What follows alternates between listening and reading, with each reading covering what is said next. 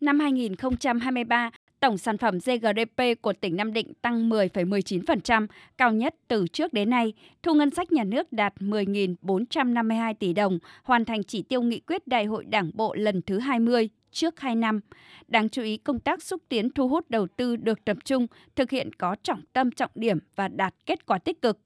Ủy viên Trung ương Đảng, Bí thư tỉnh ủy Nam Định Phạm Gia Túc cho biết.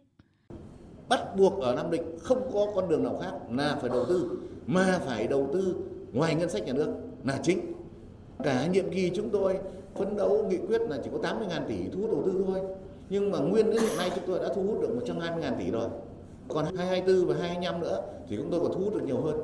Chúng tôi hoàn toàn tin tưởng là với các cái nhà máy mà đã được cấp giấy phép thì năm 2024 này tiếp tục chúng tôi phấn đấu sẽ tăng trưởng hai con số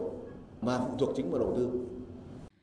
Năm 2024, với chủ đề tăng tốc và bứt phá để hoàn thành các chỉ tiêu kế hoạch phát triển kinh tế xã hội 5 năm giai đoạn 2021-2025, Bí thư tỉnh ủy Phạm Gia Túc cho biết thêm, thời gian tới tỉnh Nam Định đặc biệt quan tâm chú trọng triển khai thực hiện các dự án trọng điểm, đầu tư xây dựng cơ sở hạ tầng giao thông kết nối, xúc tiến thu hút đầu tư từ doanh nghiệp tập đoàn công nghệ cao, thân thiện với môi trường để phát triển kinh tế xã hội, đóng góp lớn cho nguồn thu ngân sách của tỉnh và quốc gia quan tâm phát triển sự nghiệp văn hóa, bảo tồn di sản, phát triển kinh tế du lịch và tập trung phát triển hợp lý nông nghiệp, chuyển dịch cơ cấu kinh tế cây trồng, phát triển các khu cụm công nghiệp, thương mại, dịch vụ.